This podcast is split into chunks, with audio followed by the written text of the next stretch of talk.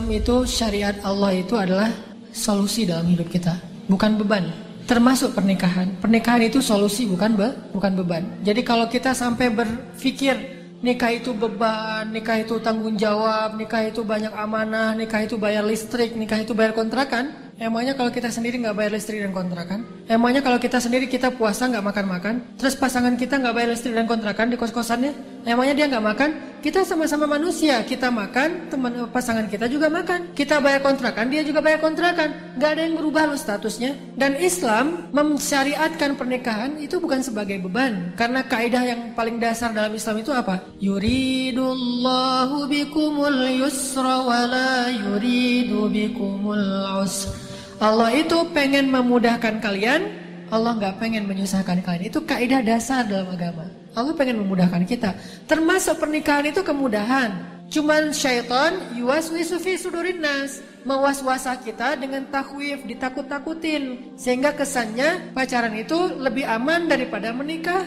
Terutama buat cewek, menikah itu jauh lebih aman daripada pacaran. Terutama buat cewek menikah itu jauh lebih aman. Makanya jangan terlalu dalam keterlibatan hubungan kita kepada seorang cowok kalau belum halal. Kenapa? Kita meresikokan banyak hal. Mending berstatus habis diputusin jomblo lagi usah daripada janda. Enggak, di sisi Allah itu lebih utama menjadi jan, janda daripada jadi jomblo habis diputusin tapi udah ngapa-ngapain. Karena janda itu terhormat.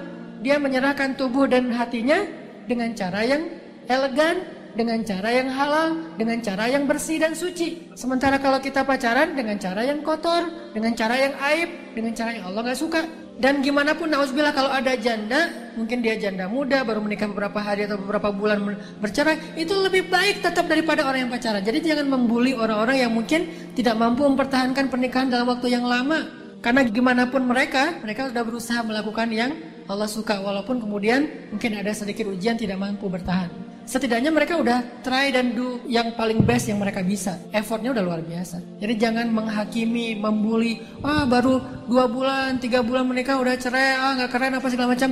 Masih lebih mending mereka daripada yang kemudian udah menyerahkan tubuhnya dengan cara yang tidak elegan dan tidak terhormat, kemudian diputusin. Itu nggak nggak banget. Maka teman-teman kita yakini dulu bahwa syariat Islam itu solusi. Syariat Islam itu mudah syariat Islam itu sempurna, nggak ada celah kekurangan di dalamnya. Sehingga kita yakin bahwa gimana gimana pun nggak bisa dibandingin pacaran sama menikah itu bukan perbandingan. Yang ada perbandingan nikah muda atau nikah nanti aja itu boleh dibandingin. Karena dua-duanya ha, halal. Nggak boleh membandingkan yang halal dengan yang haram. Karena kita nggak boleh istikharah antara dua hal pilihan satu halal satu haram itu nggak perlu istikharah. Eh, gua pacaran atau nikah ya? Oh, sholat istikharah dulu deh. Nggak ada itu. Istikharah tidak berlaku untuk dua hal yang satu halal, satu haram tidak berlaku. Dia hanya berlaku untuk dua-dua yang ha, halal. Cuman kita bingung mana yang lebih pas buat kita.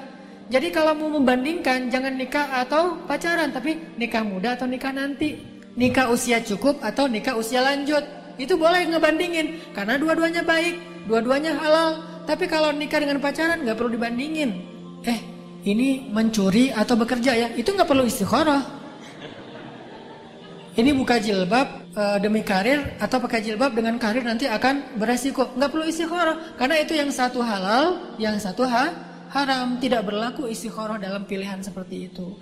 Jadi pertanyaannya juga mungkin sudah keliru nih. Kita luruskan sedikit. Tidak membandingkan antara pernikahan dengan per, uh, pacaran.